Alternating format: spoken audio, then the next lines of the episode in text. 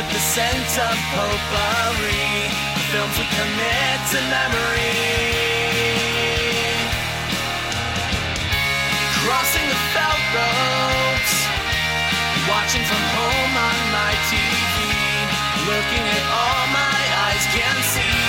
They tell me I view obsessively. Hello and welcome to The Obsessive Viewer. We're a movie and TV podcast that covers a specific topic, be it genre, trope, movie, or show each episode. You can find more of our work at obsessiveviewer.com, and while every episode will always be free, if you'd like to support what we do here, you can become a patron at patreon.com slash obsessiveviewer for tons and tons of bonus audio content, including TV and book reviews, immediate reaction movie reviews, Patreon potpourri episodes, movie commentary tracks, book reactions, uh, I already said that, and much more. I'm your host, Matt Hurt, and you can find me on social media, including Letterboxd at Obsessive Viewer. And today on the show, we're doing an extended potpourri where we go back and forth talking about a bevy of things we've watched lately in non spoiler reviews. It's a full length extension of the potpourri segment that ends our normal episodes. And joining me today to do this, of course, is my co host Tiny, who can be followed on social media and Letterboxd at Obsessive Tiny. Tiny, how's it going? And welcome to episode 400 of the Obsessive Viewer podcast. How's it going, buddy? Hey, yeah, going great. 400 episodos. Four Craziness. hundo. Like that is that is a number. Like that is Yeah. that is wild. Like do you do you know what episode 300 was? Like when was it? Well, what it was. That should give you an idea of when it was too. It was it was one of the only episodes that was me going solo. Um Oh. it was um me talking about Disney Plus. Oh, shit, really? like just coming out Disney Plus. I reviewed the Lady and the Tramp remake and uh oh that movie Noelle, I think. Um and talked about Okay. like oh, um Jeff Goldblum's show in High School Musical the musical. Uh that was episode 300. Wow. So that Yeah. was like what? Probably a That was five years ago. years Well, ago. Yeah. Um, let me Damn. look up real quick and see when it was.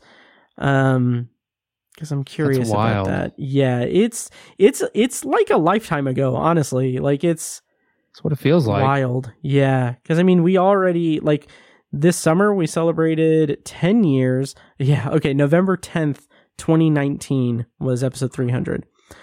Um, and we've been doing it for 10 years, so that's crazy. Um, Yeah. Yeah. Almost four years to the dot ago. Yeah. Yeah, that's true because it's already November. Jesus. Yeah. Um, yeah. So how do you feel about 400 episodes of The Obsessive Viewer? It's awesome, man. I mean, when you really think about how many that is, because uh, like if you think at the time, you know, because how many episodes do we have that are uh, over two hours? I mean, oh, uh, like, quite a bit. quite, quite a, bit, few. Yeah. uh, we have more than a handful that are three hours. So, Mhm.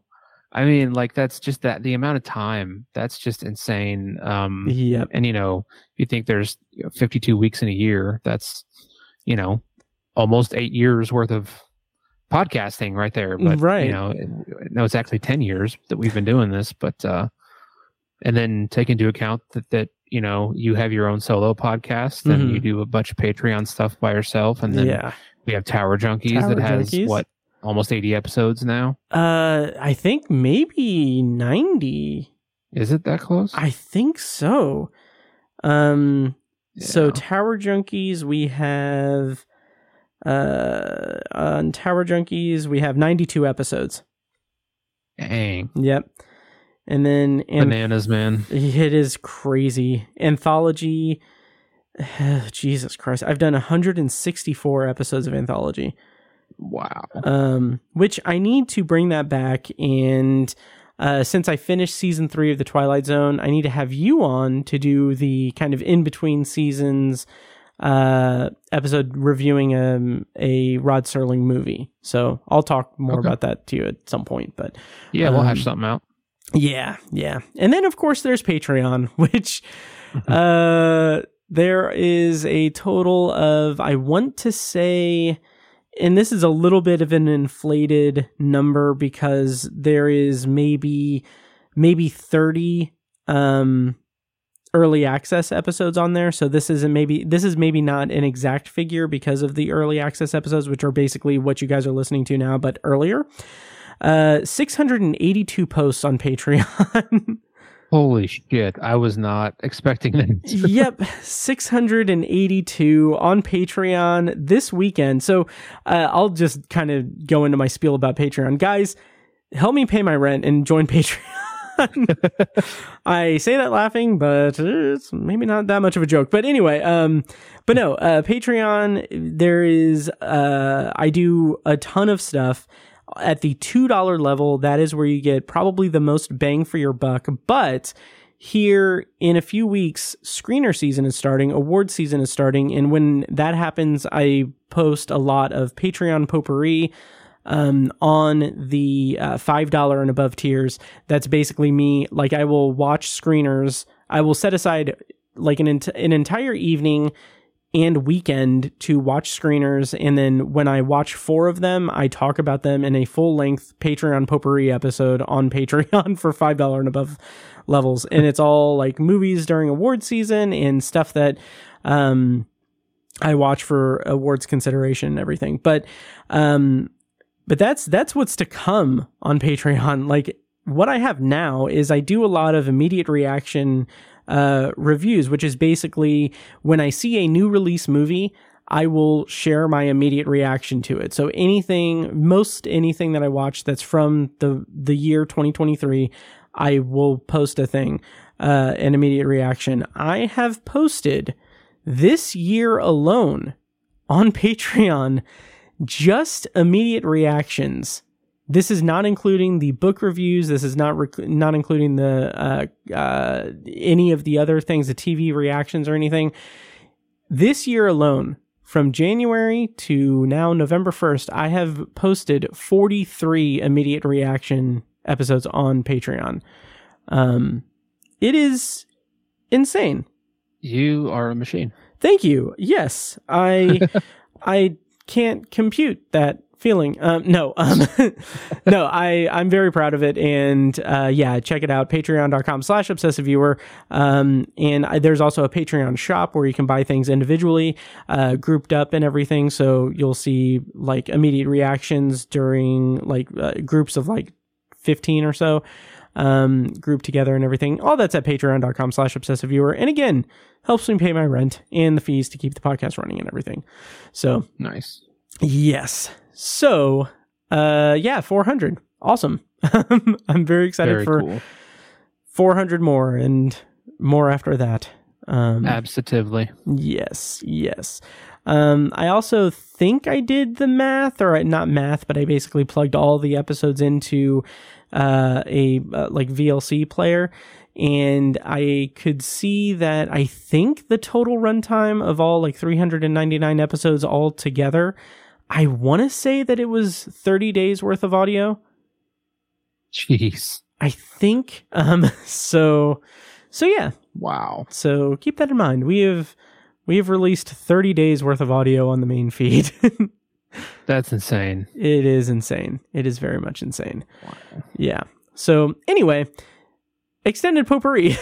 um, uh, yeah. So congratulations on this milestone, Tiny, and I'm very excited for us to keep doing this until we're gone. You too, buddy. Yeah, thank you, thank you. Um, yeah, so uh, we are going to get into extended potpourri, which is the uh, like I said, it's the extension of the potpourri segment of our regular episode. So basically, we're going to be kind of going round robin, talking about movies, shows, and whatever that we have uh, watched lately. So, uh, before we get into the round robin of that, I have two pieces of news that I want to talk about. Actually, three pieces of news, if you wouldn't mind me getting us kicked started with those three things. Go for it. Okay. So the first one is going to be brief because it doesn't have like actual information, but um, it's a little bit of a um, of a crossover with Tower Junkies because uh, I think Variety uh, reported that the long shelved a Salem's Lot remake that was supposed to come out like two years ago and then got pushed to last year and then was supposed to come out this year and then just disappeared from uh, the release slate. Uh, it was replaced by Evil Dead Rises. Um, that is, I have been under the assumption that it is that it, it was going to be shelved and we're never. It was going to be Batgirl, like we weren't going to see it. But now the scuttlebutt is that it's going to be dumped on on Max at some point. So I don't know when, but it'll be interesting to see that and talk about it on Tower Junkies. Um, Yeah. yeah. Because Are they've you- been talking about it for years at this point. Exactly. Are you looking forward to it? What are your What are your thoughts on that? I kind of. I was never super excited about it. Um, Mhm. I, uh, I, don't know why. I guess um, I just don't necessarily need it. I don't. I don't know. It's yeah. it's another remake. You know, Mhm. I there's there's a lot of original King stuff out there that can be made. Um, but uh, I I- don't know. I don't even remember many of the details, like who's Mhm. involved and stuff. So Yeah, it's um Gary uh Doman. I'm I'm not sure, but one of the one of the producers of it. Um Mhm. so I mean we'll see. Um I just recently reread Salem's Lot um for for October just because of the vibe and everything of it. Um and it's never been a novel that's really uh spoken to me or really really impressed me all that much. Um, but this time around, I, I actually kind of uh, my my affinity for it grew a little bit, and I think that it could be done well if it was remade um, and adapted. So I don't know. Have you you've Nice. read Salem's Lot, right? yeah, it's been quite a while though. Okay. Um, yeah, I would love to see Mike Flanagan do it. Oh my God, yes, But I mean, I'd love to see Mike Flanagan do fucking Sesame Street. So right, yeah, exactly. Like, um, speaking of Mike of Mike Flanagan, like you said, yeah, original. You want to see like original Stephen King stuff. Uh, he is currently filming The Life of Chuck. Um, the Nice. yeah, SAG after like they did a whole like it. It is within with it is within the rules of the strike and everything because it is a fully independent production. Um, but he is filming The Life of Chuck. It's got Mark Hamill, Tom Hiddleston, Heather Langenkamp, Matthew Lillard, um, and there was a bunch of other people that were announced. Uh, a lot of his, you know, his uh, recurring actors that he uses. I'm sure Kate Siegel's in it. Um, a bunch of people, like the full cast was announced, and I was just, I'm floored. I, I can't wait because I love that novella so much. Um, wow, yeah. So amazing. yeah, so I'm I'm very excited, very excited. And then once that's done, he can start working on the Dark Tower. Um, For real. So yeah, yep. Um, but that's what I got for those news items. Uh, really quickly, there was another news item that came out that um that there's going to be a sequel that is um planned to be filmed in 2024 a sequel to it follows called they follow with Ooh. yeah with Maika Monroe uh, reprising her role and the director whose name I uh, am forgetting um the director is coming back for it as well. God, why can't I think of his name? Uh, David Robert Mitchell. Um, Hmm. so there's going to be a sequel to It Follows. How do you feel about that?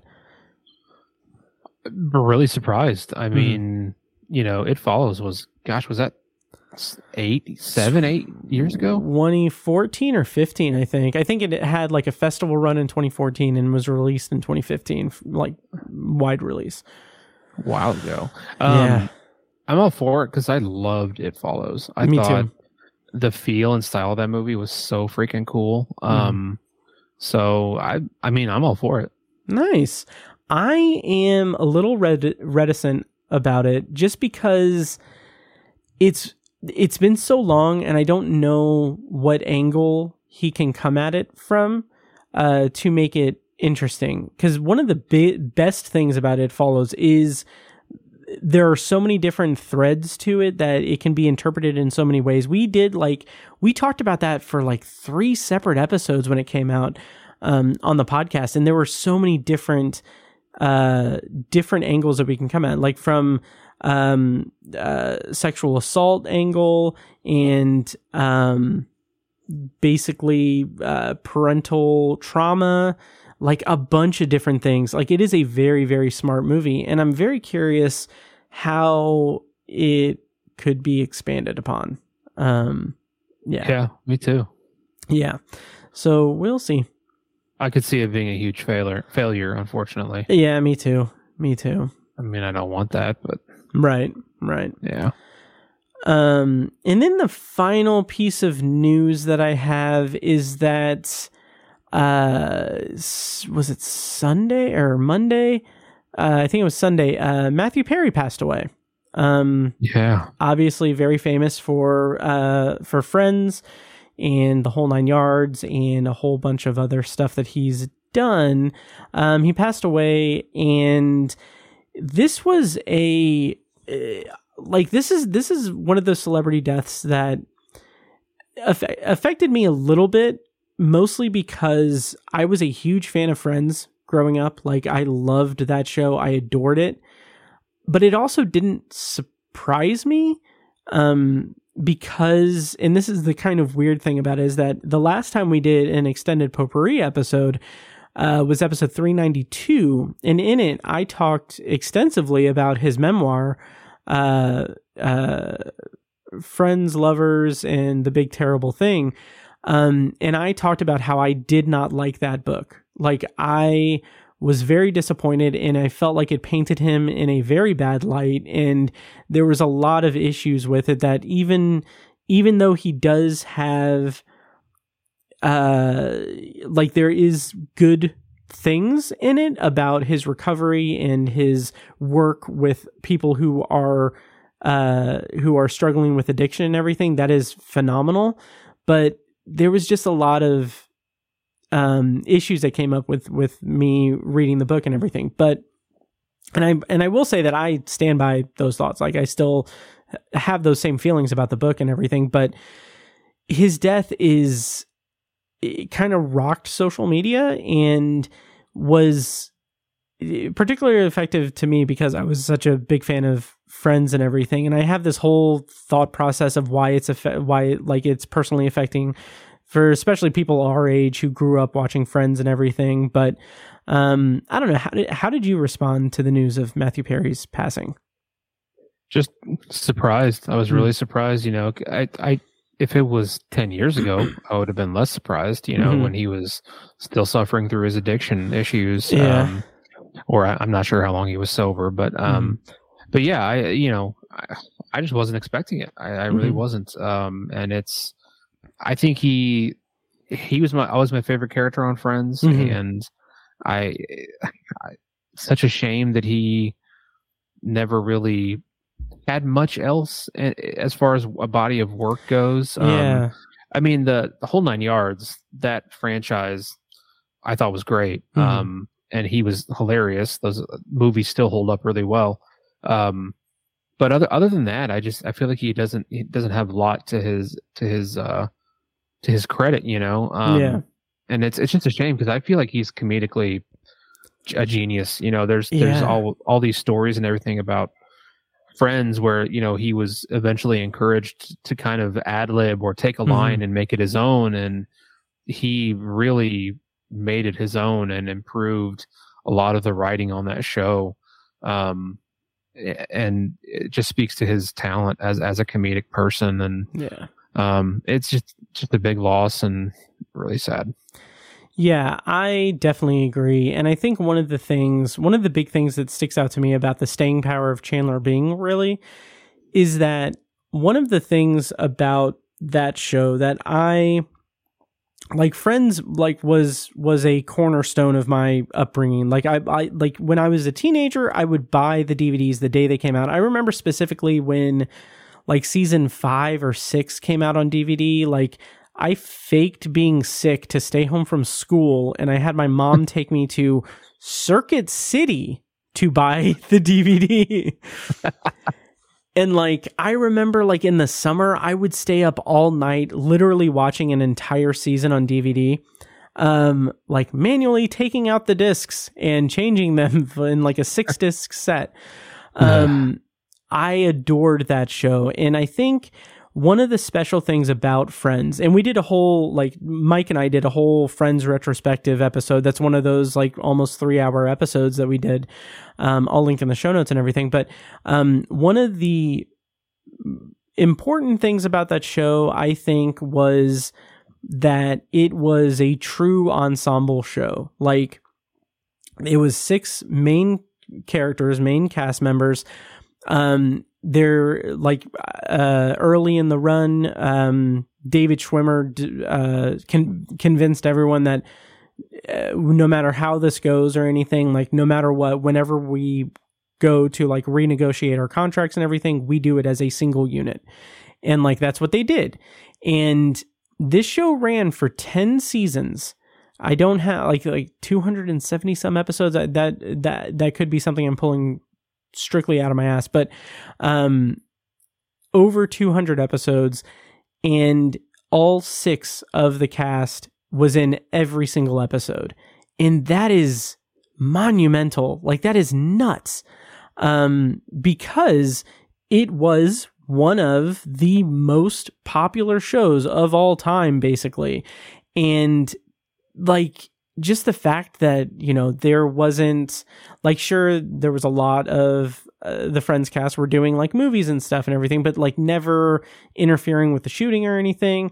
Um and then also tragically like matthew perry's uh abuse uh like substance abuse issues and everything were like he was he was he was he was uh, using like he was addicted to painkillers and alcohol uh through a lot of the show and like it came to a point where the cast had to convince him to like seek help and everything and like stage an intervention for him and everything. But anyway all of that's to say that i think that the staying power of chandler bing and the reason why a lot of millennials at, at least like people our age are so affected by it is because while that show was a an ensemble series that had six different characters all all in every episode.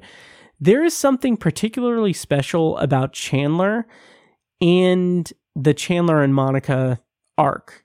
And I haven't really talked about this or thought it like I've just thought about it and I haven't vocalized it or anything, but like the show was a mega hit and four seasons in they decided to at the like at the end of one of the seasons they hooked Monica and Chandler up and so that's like the end of season four. So for the majority of the series, we see the romantic arc of Monica and Chandler going like like it goes through all of its paces. They have their ups and downs, they have their struggles, they have all of these things uh, engagement, marriage, uh, uh, can, uh, fertility issues, career changes, all of these things. And I think that that is, I, I would, I would, I would say that like millennials who watched that growing up, especially millennials at an impressionable age, and even, you know, Gen Z, um, but like people who watch that at an impressionable age, like that is some of, like in terms of relationship like viewing relationships. We saw an entire relationship throughout the entirety of the series and like, there's already this idea that sitcoms and sitcom characters can leave an indelible print on the audience's like mind and everything because you, this is a comfort show. This is a show that you watch to be comforted and it's a show that is comedic and you get into a into a bubble or whatever where you feel like yeah, maybe this is like it is like it is like you're friends with them. Like not literally but like it ha- it has those same kind of properties. So i don't know. I i'm rambling but i kind of feel like there's something there in terms of like millennials experiencing the chandler and monica um arc throughout the series and that's why matthew perry's death has a as a has a deep impact on on um on the audience who grew up watching it. So i don't know thoughts for sure. yeah. I, I, I agree. He was you nice. know friends and Chandler were a staple. Of, Yeah. of our coming of age. So Yeah. I mean, Yeah, and he was also not the voice of reason in the series, but he was the sarcastic mirror for this for the series. Like he was the one who was probably closest to the audience in terms of perspective. Like he would point out the goofiness of the situations and everything. So I don't know. Always always fun. for sure. Yeah. Um, the other thing, and then we can get into extended potpourri. The other thing about his death that really has bothered me, and I don't want to spend too much time talking about this. I just want to rant for a second, but like, uh, we have talked about how we are we are TikTok boys now, um, and I am a TikTok influencer now, uh, creating content. I'm an honorary Gen Z, um, but I'm so sorry. Um, but something that I've seen on TikTok in the wake of Matthew Perry's passing is a handful of people that have come across my my for you page. The algorithm has sent them into my eyeballs that people are like are looking at his Instagram, seeing like some erratic behavior and people talking about how he was vaccinated and suddenly he died. Like, it is hmm. not only is it disrespectful and unbelievably stupid, but it is just infuriating. It is infuriating because, like, I saw a TikTok where someone said, like, it's so like the one of the ones that's talking about like how he was vaccinated it's that's a whole thing but but she was like he's he was 54 he's so young and perfectly healthy and it's like he wasn't though. Like it is Right. common knowledge. For decades he had substance abuse problems. In his in his memoir he talks about how he was consuming upwards of i think 60 vicodin a day. And it reached a point where he had he had had in the recent past in the last 5 6 or 7 years he had had severe medical issues. He had a perforated like his gastrointestines were were perforated and had to be like he had to have emergency surgery to sew it up. Um his colon exploded and he was in a coma with a 2% chance of survival for 2 weeks. And at one point i guess his the top row of his teeth just fell out. Like he was not in good health. He was also a heavy smoker for decades. Like the idea that this man who has survived so much and as tragic as it is and as as as as sad as it is it like when reading his memoir as much as i kind of didn't like the memoir itself the reading it i was like like as dark as this is it's kind of a miracle that he has lived this long because of the abuse that that he uh like his his his addiction and his his disease basically. Um and so for people to knee jerk react to his death with conspiracy theories and talking about how like oh he was found drowned in in a hot tub. That doesn't make sense. The math isn't mathing. It's like yeah it is. If he had a cardiac arrest episode in his jacuzzi like yes yes. Like uh it's just it's it's infuriating. So anyway that yes, was yes, it yeah, yeah. Um anyway any thoughts on matthew perry Uh, just yeah, still sad. I mean, Yeah. it's it's it's really a bummer. I was kind of hoping that he. I, I feel like he was kind of like kind of ripe or kind of prime for a comeback, maybe. Mhm. Um, like I don't know, he could have. I know he tried that over the years. He kind of was involved in Yeah. shows, and uh, it just never took off for whatever reason. But uh, yeah, it's just it sucks. Yeah, it absolutely does. And I remember like um in his memoir when he's talking about I think one of his shows that he that I think was canceled midway through the first season I think was Go On um about a widow widower who uh volunteers or works with um a support group for people who have lost people or something like that. Um, he spoke very highly and passionately about that about that show, about that project, and also like the Odd Couple with Thomas Lennon. Um, like he Right. like he had a clear passion for what he did for for the work that he did and everything, and it's just like yes, he has friends, and yes, friends is what he's going to be remembered for and everything, and and I do appreciate that people are pointing out his the way that he that he in his later life helped people with addiction and everything. Like he um helped helped people get off of of alcohol and and substances and everything. I remember there was uh there was a tiktok of um hank azaria talking about how like how how kind matthew perry was and how he was directly directly or indirectly responsible for Hank Azaria getting sober, and he has now been sober for like 17 years now. Um, so I Wow, don't know. I didn't know Yeah. that. Yeah, yeah. So it's it's sad. It's it's tragic. So yeah, Right. yeah. Um, so do you want to get into extended potpourri, Tiny? Yes. um, yeah. Okay. Well, I have several things, but um, I'm gonna just kind of. Do you mind if I get us kicked off and then we can uh, kind of round robin? Yeah, go for it. Okay. So, uh, full caveat most, if not all of these, I have um, immediate reaction recordings on Patreon.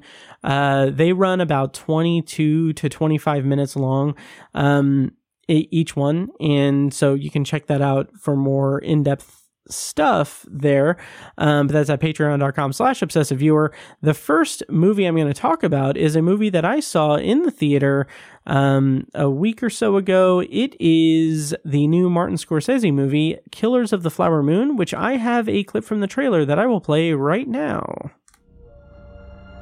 There are many, so many hungry wolves. Can you find the wolves in this picture?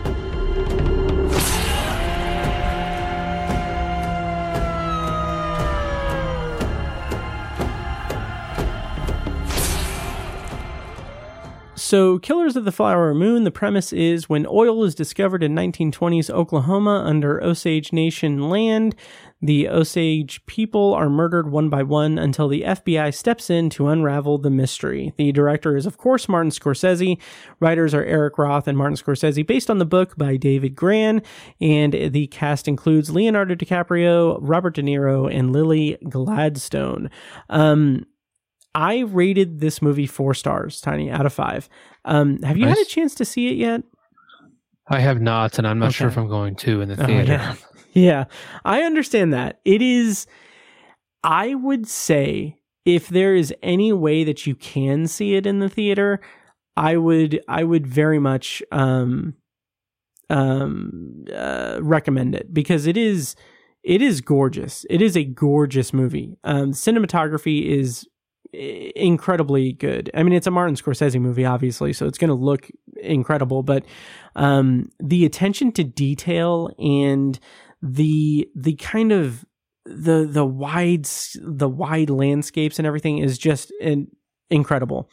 Um, the movie's fantastic. It is absolutely fantastic, and I love that Martin Scorsese can create something this intricate and and well done at you know the age that he is and it's just it is it's it's remarkable the movie is like there are some issues that i have with it here and there um in particular like lily gladstone is a little bit underused in it but she is also like the emotional core of the movie and what she does in this movie in terms of her performance is absolutely outstanding. Like it is this understated performance where so much of what's going on like the emotion of it is carried on her shoulders and it is this just incredibly painful uh, performance that she gives and it is it is astonishing.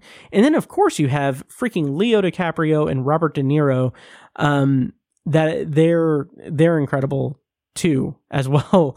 Um it's it's a really it's a really good movie. Um yeah, I I don't have much else to say that I didn't already say on Patreon and everything, but um, the way that the the events of the movie unfold, it's it's really again the cinematography, the characterization, and the way that in particular, so Robert De Niro's character is kind of the um the figurehead of for lack of a better word evil. Like the whole movie is about white men taking uh like maneuvering to take the wealth of the osage uh, osage nation um out from under them. And in doing that the way that they do that is murder and is by murdering them and everything. And it is so cold and calculating but what I found so remarkable about Robert De Niro's performance and the way that the character is written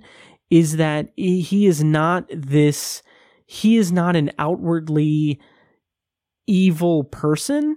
And it's more cold and chilling that way because he is reacting and making choices that are literally ending lives um, of people close to people that are close to him.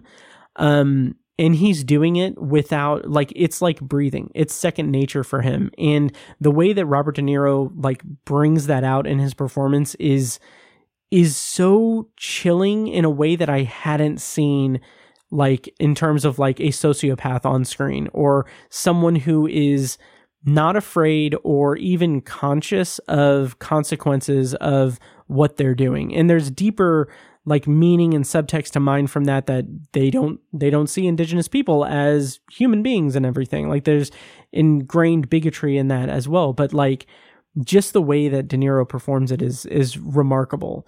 And DiCaprio has this whole like kind of all shucks sort of like like I saw an article that referred to him as being like a dopey like dumb hick character and it's like spot on. Like it's it's kind of it's kind of spot on but like he has this he has this like uh i i guess kind of um light uh conflict within him but he's still duty bound to his relatives. It's it's it's a very um interesting dynamic in it but i i loved it. It's it's fantastic. Yeah.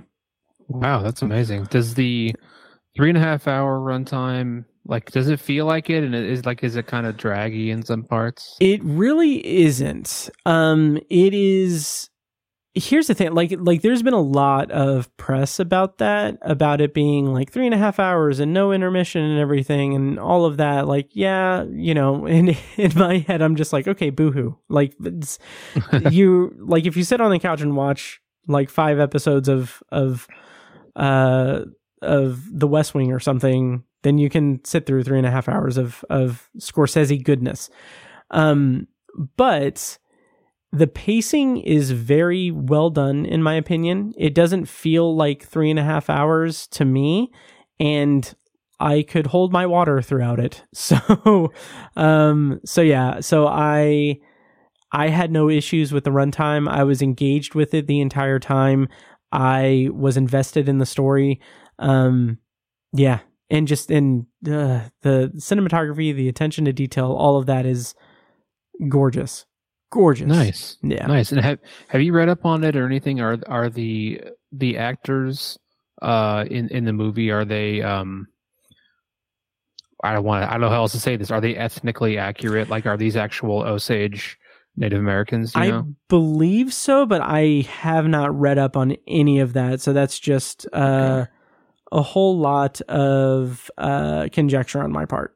Um, I was just wondering if he went for like, like if Marty Scorsese went for like full authenticity over like mm. you know appearance or like um uh, whatever. Like I, I was just wondering what influenced the casting choices of those characters. Ah, I see. Yeah, um, it could be. I don't think.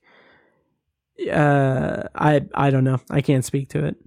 Yeah. Okay, just curious. All right, yeah, I, I don't know. Maybe like I, if it's still in theaters, um, at Christmas time, like where I have some days off, I might go mm-hmm. see it. Nice. I, I, it's not that I don't want to. It's just I don't know if I can talk Paige into sitting in the thing for three and a half hours. No, I totally get that. And and like that is already a big commitment. It's funny cuz like I uh when like I saw it I think opening weekend and um I was kind of looking through like Fandango and like the AMC app and everything and I was just like looking and I was thinking like I like I prefer to see a movie in Dolby at AMC. That's my preferred way to do it.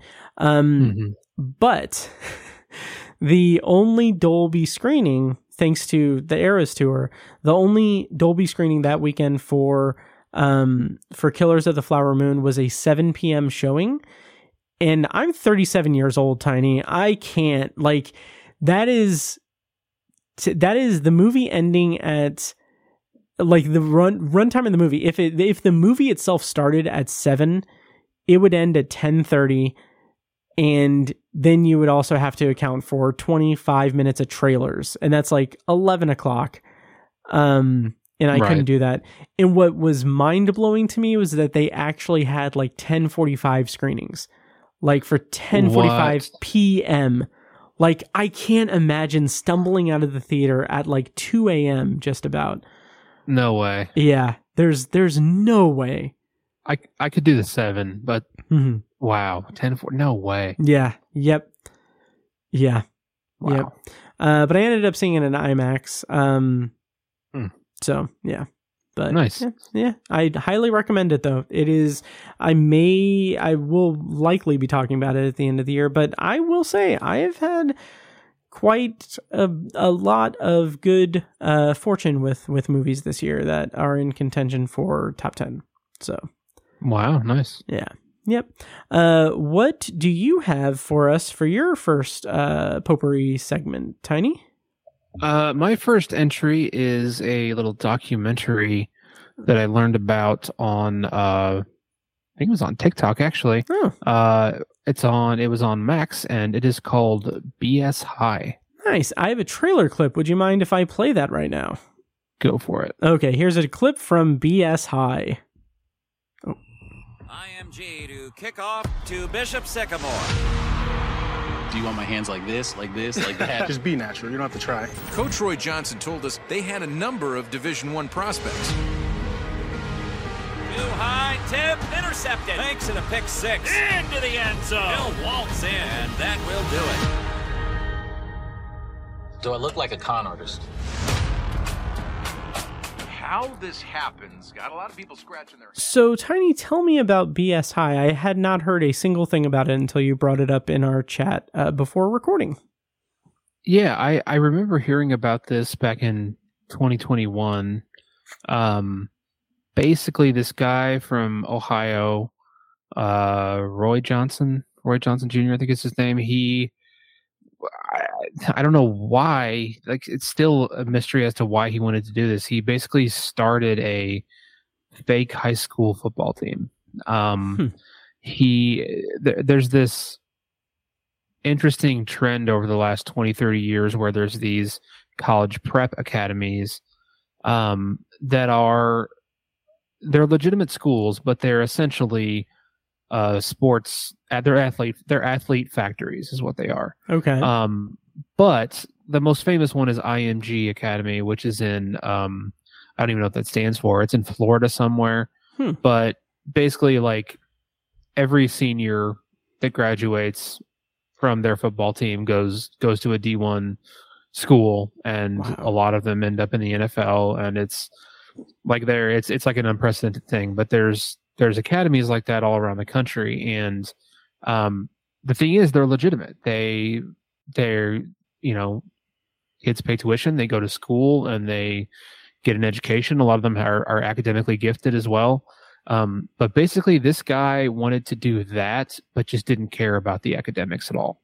Hmm. um, he like convinced a local school in columbus ohio that was a was a, a college prep academy but was not an athletic it wasn't an athlete factory. It was just a legitimate college prep academic school and he convinced them to let him start a sports program and he basically just was picking kids up off the street that had some athletic ability and never enrolled them in school and was putting them up in a hotel. He was recruiting kids from across the country. He was recruiting kids who were like 19, 20, 21, 22 years old uh, to play high school football. Good God. Yeah, and I he he was like swindling um swindling uh hotels and restaurants and places like that. Like he was printing fake checks and like cutting a check to the hotel and then moving all the kids out. And before they find out that it's a fake check he's got all the kids out of there at another Jesus. hotel and like it, it was it was bananas. And somehow he uh he hired like a sports agent type guy to go out and talk to some of these really big like national high school football teams like some of the some of the, the big teams out of ohio and texas and bishop gorman and las vegas img academy. Mhm. and this guy got them like one of the most exciting schedules in college or in high school football that year including playing img and I, that game made it onto espn and they got absolutely destroyed like 58 to nothing but Jesus. it basically just broke and it's it, it the, the news of this thing finally broke and it, it all it all got dissolved and uh anyways i'm i'm kind of rambling on it you can just watch the documentary and get all this information but um it's it's it's just astounding to me that that how how poised the system was to allow something like this to happen Hmm. like it's because what's funny is he's not he, he's not in jail. Like he didn't do Mhm. anything illegal. Like the state of ohio investigated him and they were like "Ah, man that's fucked up. And then that was it. Like they can't they can't because because it was a it was a religious institution that he was that he that they were it was started as a religious institution. Bs high stand by the way stands for bishop sycamore Oh, completely that's the name of the high school that he created. Uh that is awesome. Yeah wow. um That is yeah. like that. Wow. Okay. Like that is that is the name that the high school that he created. Yeah. Okay. That that's like that reminds me of the um. Oh God, what was it? The um, whatever the the institution and accepted. Uh, that Oh. spells like S H I T. South Harmon South Harmon Institute of Technology. Shit. Yeah. That's hilarious. that is incredible. Yeah. But anyways, the, the documentary was really fascinating because this guy, uh, Roy Johnson Jr. He they like he he's in the documentary. Like they interviewed him multiple times, and he is a like d- definitive sociopath. Mm. um completely unremorseful about any of this um just just uh like to call him a character would be an understatement because he's he is for sure but he's just so like i don't even know if i can call him evil but he was just like I, I don't even know how to describe him. It's his lack of remorse for this is insane Mm. because he took he took some kids who were 17, 16, 17, 18 years old and they had no academics for a year or two. Like Jeez. and and some of these kids were athletically gifted like one of the kids was trying to get into a college and the college was interested in him but once they found out about the bishop sycamore thing they were like well you didn't even go to school for a whole year Mm. So sorry like and like his his chance is gone you know? He- that's he ruined the lives of a bunch of these kids and it's it's funny because it's just none none of it's illegal. It was not Mhm. illegal what he did and he's the guy he's My still out there like he's i mean he doesn't he doesn't have a football team anymore but Yeah. um yeah the, the documentary is cool. It's interesting because they talk to all these kids who were players. They have him and he, his lack of remorse and it's it's it's interesting to see the tapestry of bullshit that he weaves Mhm. in order to defend himself even amongst all these these um testimonials from these kids who were on his team Yeah. and um it's it's it's a really remarkable story um of course the one of the probably the worst thing is that he like you know he was charging these kids tuition like Oh yeah. or, or their parents and a lot of these kids were from inner city columbus or really they're from all over the country actually they were from Mhm. texas and florida Jeez. and new york and and you know some of these kids didn't have any money and he like gave some of these kids a form and he was like hey this will this will be a form you fill this out and you can apply for a loan that will cover your tuition. Oh God. It was a fake form, and he had them like write down their social security number, and then he filed for a PPP loan in their name to pay Jesus. for their tuition. And so like they were interviewing some of these kids and they were like they're like you know they're like so did you ever did you ever take out a PPP loan to pay for your to pay for your uh um tuition and they were just like no I don't even know what that is and then Oh they show them the paperwork like you owe 20 grand like I mean That's horrible. Yeah but there's no they, they can't prove it they can't prove that he did that like you know because it's like Hmm. these kids filled out a form and Yeah. it's Oh, his word against theirs. I mean, it's it's insane how smart this guy was. It, it's crazy. Uh, That's yeah, I'm kind of nuts. again, I'm kind of rambling, it, but um, no. That yeah, it's it's it's a really it's a really fascinating documentary, and the story is just absolutely bananas. Wow. Awesome. Well, that is BS High. It is on Max. Um, I just recently, within the last couple of months, canceled my Max subscription. so, Oh no shit! uh, yeah, so I will check it out at some point. Um, Cool. But yeah, wow, that that sounds really interesting.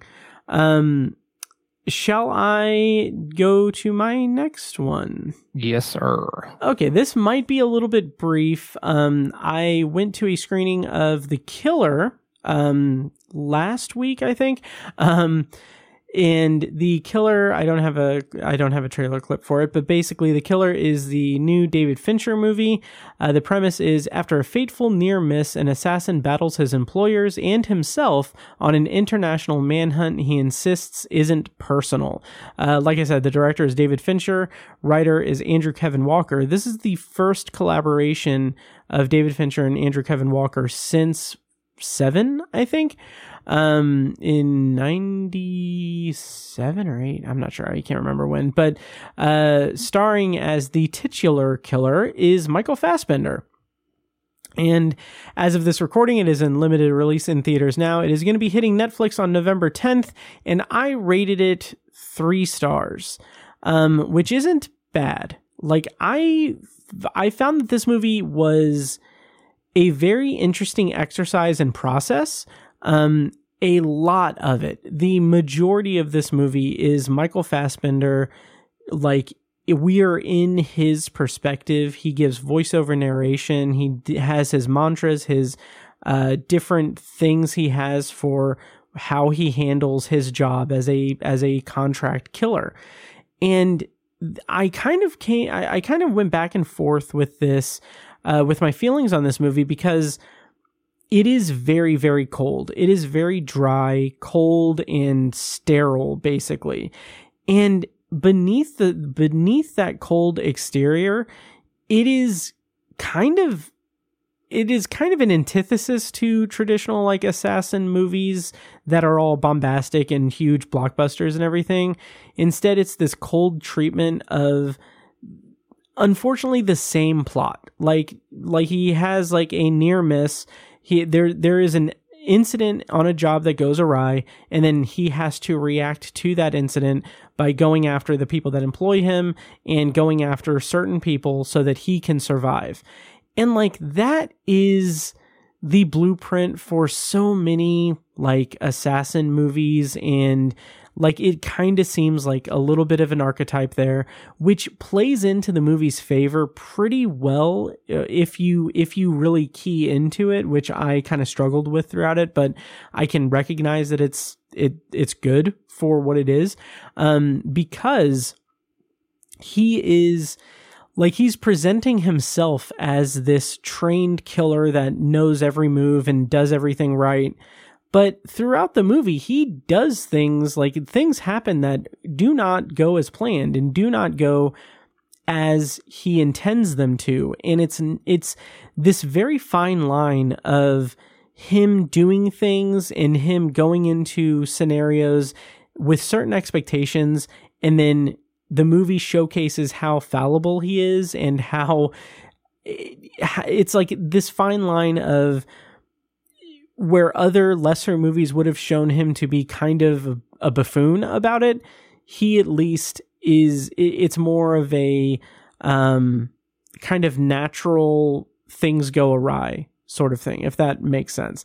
Um but the biggest downside I had from it was that it is very much a um a, a low key kind of um storyline like there it's very unforgiving to the audience in terms of who certain people are what their relationship is to uh, Michael Fassbender's character, how the how the interactions that he has with these people um, inform on the greater narrative of it. It's very very kind of discreet eh, to the point where if you're not like fully invested in the movie, it's going to come across as a little dry and boring.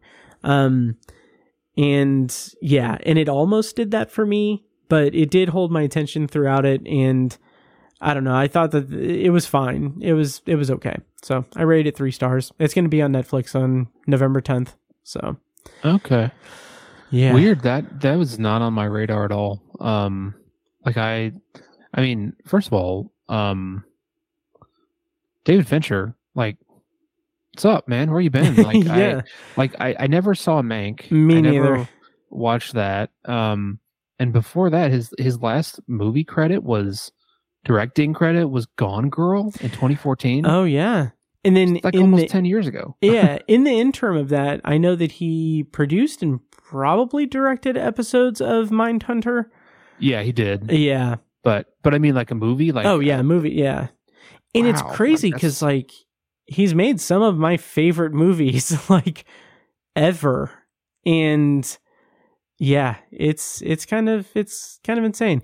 Mank Yeah. is a movie that I feel like I could have liked if I gave it a shot, but I just circumstances. I think it came out during COVID. I had COVID when I tried to watch it, and I was like, Yeah. I can't. Like, I think that the opening scene, like, uh, like my symptoms were so severe that like the opening scene of Mank, like I I was annoyed and angry at the sound of the typewriter keys.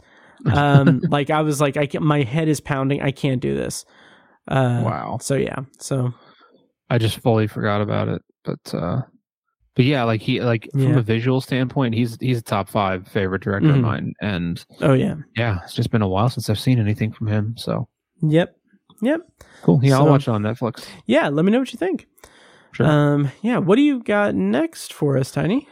Um, up next, it'll be pretty brief, but uh, Mhm. I watched um all the episodes of Ahsoka on uh, ah, Disney Plus. Yeah. I um, have a clip from the trailer. If you want me to bring us into Oh it. yeah, sure. Yeah, sorry. Okay, here we go. Clip from the trailer for Ahsoka. I started hearing whispers of Thrawn's return as heir to the Empire. What happens when we find Thrawn? Power. Such as you've never dreamed.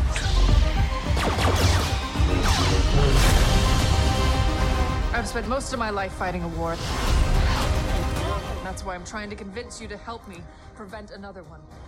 So Tiny, I know that you like you're a big fan of the Thrawn trilogy. Um how did you feel about Ahsoka and and how that all uh panned out? I didn't watch any of it, so that what did you think of it?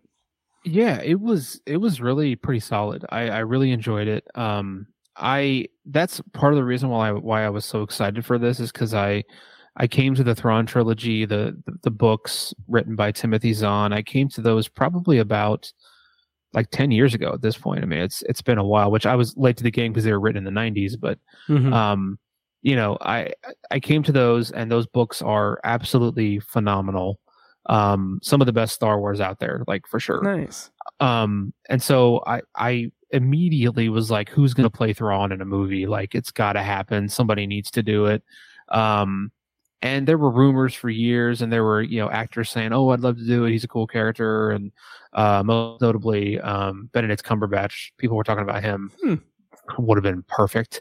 Um but yeah so i i've always been interested in seeing a live action Thrawn um and so any anywhere Thrawn shows up, I, I was I was curious to see him, and uh, and so before I watched Ahsoka, um, I was familiar with the character of Ahsoka Tano from Clone Wars, the Mhm. uh, animated series. That's where her that's her genesis. That's where she was from originally. Um, and then after after Clone Wars, Dave Filoni, the creator of that, did another Star Wars uh, animated series called Rebels, Star Wars Mhm. Rebels. I just had never gotten around to that, and I should have because I knew Thrawn was in it. Um, so I've, I I basically binged the shit out of Rebels over like three or four months. Nice. It was a really solid show. Like there's really good, really good character. I, I really enjoy the way Dave Filoni navigates the Star Wars universe. nice. Um, I really want to see him do something more, more like adult, if that if that makes sense. Mhm. Um, I mean, people have been eating up the Mandalorian. People loved Ahsoka, Yeah. and uh, th- that's exactly what Dave Filoni needed to do. He needed to do like get away from like a kid show. He needed to do something more adult, and I, I'm not surprised at all that the Mandalorian and Ahsoka has been s- hugely successful, super good. Everyone's loving it, like because I'm just not surprised at all because he's a really good storyteller, and he nice. Much like Stephen King, he focuses heavily on his characters. Nice. Um, yeah, so that's that's why even those kid shows, you know, animated kid shows, it's it was not hard to watch them because that is present even in those shows. Um, I loved the ragtag group uh, of the um, the rebels led by uh, the character of Hera Syndulla.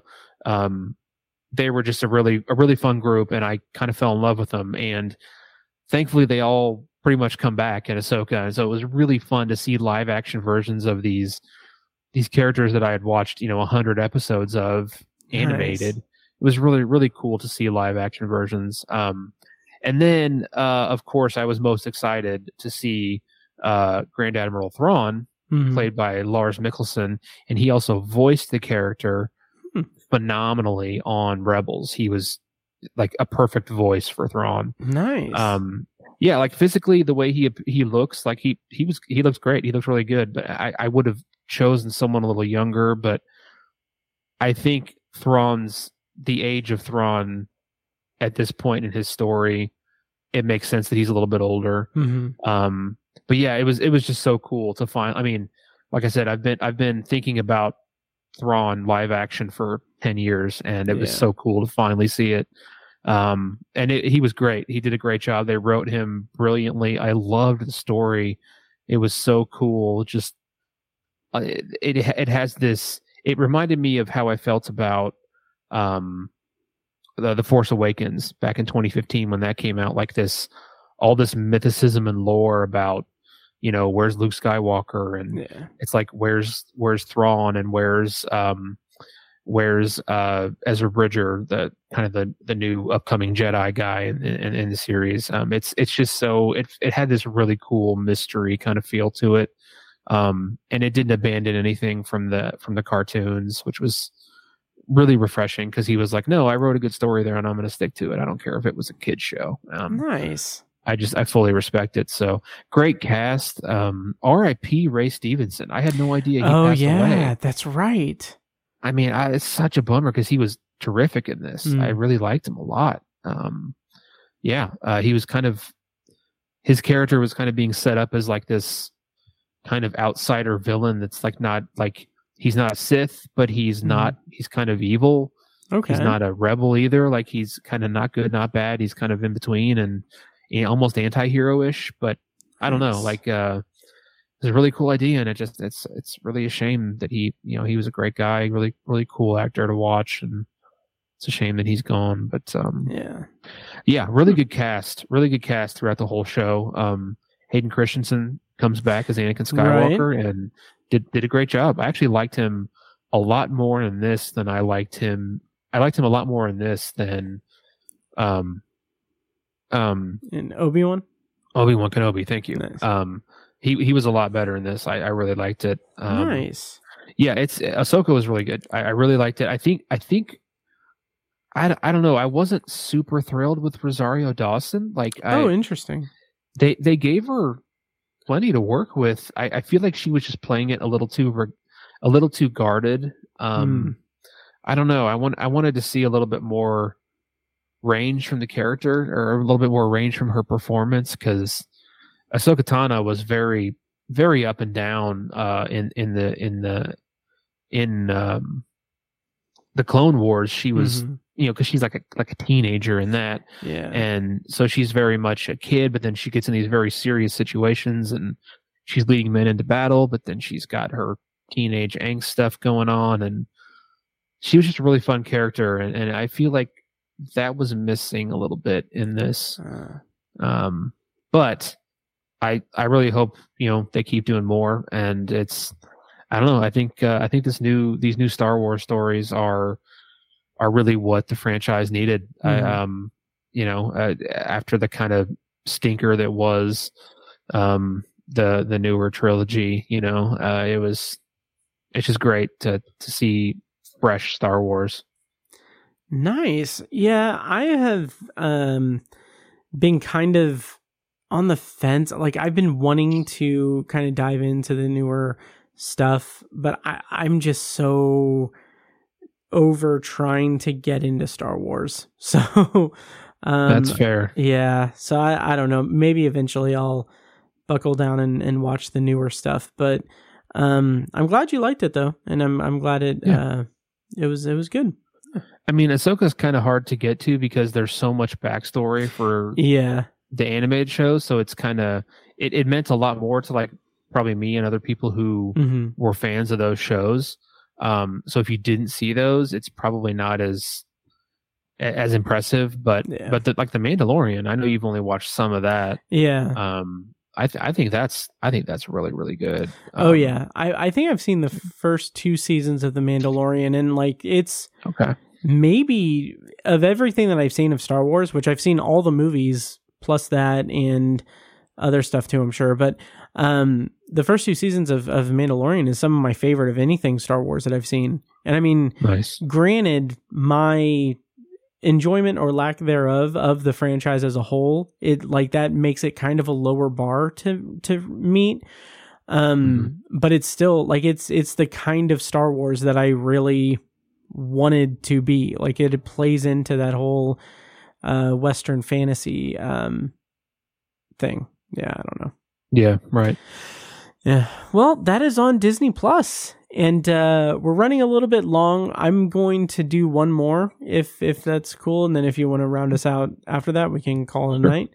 Um, But my next one is for a movie that is currently in theaters and streaming on Peacock. It is Five Nights at Freddy's, and I'm going to play a clip from the trailer right now. Hi, this is Mike. I was just calling to see if that job that you offered was still available. Yes. The security guard. I will take anything. This place was huge in the 80s with the kids. They shut it down years ago. The owner's just not ready to let it go yet. I will work and you will sleep. I understand. Give me your hand. So, Five Nights at Freddy's is based on the popular video game uh, franchise, and it, the plot summary, courtesy of IMDb, is a troubled security guard begins working at Freddy Fazbear's Pizza. During his first night on the job, he realizes that the night shift won't be so easy to get through. Pretty soon, he will unveil uh, what actually happened at Freddy's.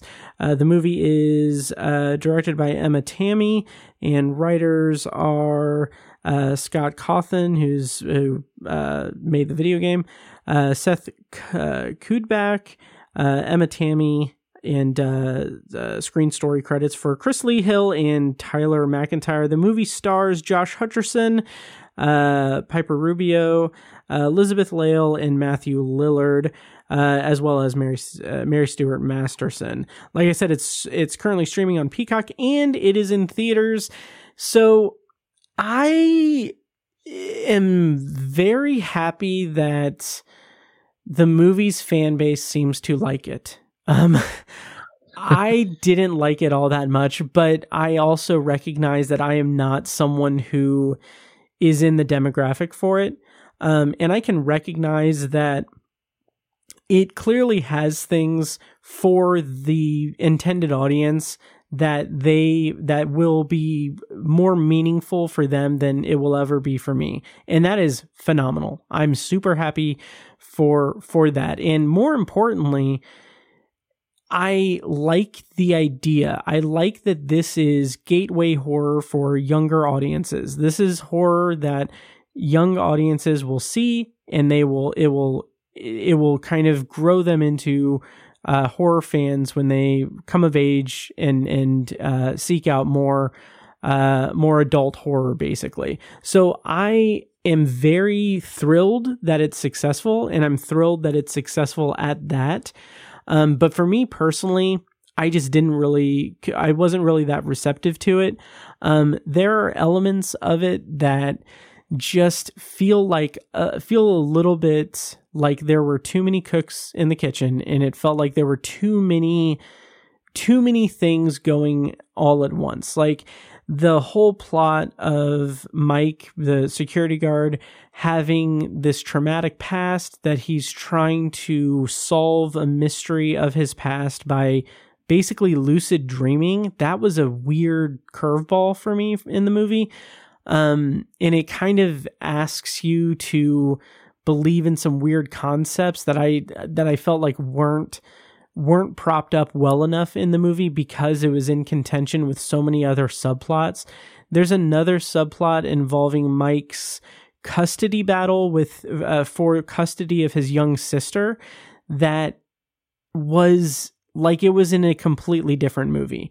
Like his aunt played by Mary Stuart Masterson is a cartoon villain. She is like Cruella de Vil in like a Disney Plus Freddy uh, Five Nights at Freddy's movie. Like she's she's like she's like a very uh like like uh, like again she's like she's like a Disney Channel movie villain in a gateway horror movie. Then the the that just doesn't mesh well. It is so weird um to see because like she has like this lawyer that is very like oafish and weird and like he's staring off into space and there's nothing to that subplot that is paid off in any meaningful way um, and it just it's jarring um, so that's that's a couple of the negatives the positives for me were in the way that the animatronics of the Freddy Fazbear's like monsters basically were used. And there it's a little bit less like there's there's not quite enough there um for my for my overall liking. But what we do get is pretty cool. Like it's pretty cool. It's pretty intimidating uh, there's a long stretch of the movie where they're not intimidating and that was weird and like they're friendly and it was just it was annoying really and it kind of really like took in all the air of suspense for like an extended period of time in the movie and i felt like that was just a complete misstep. Um, but when they are active as threatening beings they are frightening and they are very well well done in terms of the overall production um, so that was a really cool kind of visual thing and really cool um, uh, it led to a couple of really interesting and fun and uh, intense set pieces um, but overall, I didn't really care all that much for Five Nights at Freddy's. Like I said, the fan base seems to love it. I'm super happy for that, and uh, I wouldn't besmirch anyone's enjoyment of the movie. But for me personally, I didn't really care all that much for it. So I rated it two stars. Um, I did a Patreon exclusive immediate reaction recording on it and a TikTok video as well. Um, but yeah, wasn't really for me, but I appreciate. Um, I appreciate what it is, what it achieved in its um, in the way that it uh, is geared toward a young audience. So, nice. Yeah. I've um yeah, it's on it's on a uh, Peacock um mm-hmm. and NASCAR is on NBC, so like they are promoting the shit out of this this movie. Mm-hmm. Um so I've seen the trailer like 7,000 times and I thought it looked kind of kind of quirky and and, mm-hmm. and kind of like fun horror. So I, I, was pretty interested in it. So um, I'm glad that you watched it. Um, I, I still might check it out just because it looks so bananas. I guess. Yeah, I would honestly recommend it. Like it's not it's not a bad time. It just really wasn't for me. Okay. Right on. Yeah. Yep. Uh, do you want to close us out with the final Patreon thing for episode 400 of the Obsessive Viewer? Yeah, yeah, sure. Um, th- this will be pretty brief, but uh, we, my wife and I, recently watched uh, the final season, season four of Sex Education, um, Nice. On Netflix, which is uh, just a truly, truly phenomenal show. If you haven't watched it, you really should. It's it's so entertaining. It's inspiring. It's hilarious. Um, some of the best characters on TV. Just so Nice. such a great show. Um, and it is it's it's a British show, so you know they kind of did the, the limited that you know, which I, I I so appreciate the kind of less is more thing that yeah. That kind of attitude they have over there. I, I really appreciate that. The whole the whole show is 32 episodes. I mean, it's Wow. not it's nothing crazy. Um, the fourth season felt was the only season that really felt kind of rushed, like they were trying to cram everything in and get it get it done. Um, I mean, it's it started in, it went from 2019 to 2023, but I could have sworn it started like 10 years ago. It feels like it feels like the episodes came out every other year or something. I don't know. It just has this. It felt like there was such a long time between episodes, but um, anyways, uh, the the the ending was still really good. I the characters are just so fun and so deep and incredible and layered and just just so good that you can't you can't not have a good time with the show. Um, but but it just, it really did feel rushed. I feel like they actually kind of needed a fifth season to Mhm. um, expand some of these storylines uh, from this fourth season. We we didn't have a lot of time with some of them, and, and that was a shame. Um, Asa Butterfield is a great actor. I, you know, I've I've been a fan of his. Um, he he's a, a child actor who is um, kind of transitioning into uh, to adult acting, and um, I I I hope he makes it because he's really talented. Um, but the standout to me is uh, an actor who I'd never seen in anything else. Is I, I don't know if I'm going to pronounce his name right, but uh, in Ncuti Gatwa is is his name. Ah, Um, I've heard about. He's going to be one of the, like the next Doctor. Oh, is he? I didn't know I that. think so. I think so. Oh, Yeah, because uh. David Tennant is coming back for a brief run, and then he's going to be the next Doctor after him.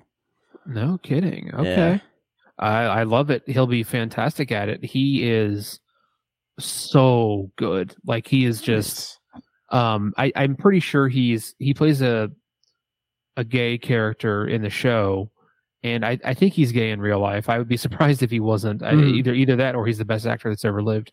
Um, he he is just so hilarious. Like he's he's so funny and just magnetic, but he has these super powerful dramatic moments in the show that are just bookended by him being goofy and funny and and I, I am astounded by him. He he is so Nice. talented as an actor.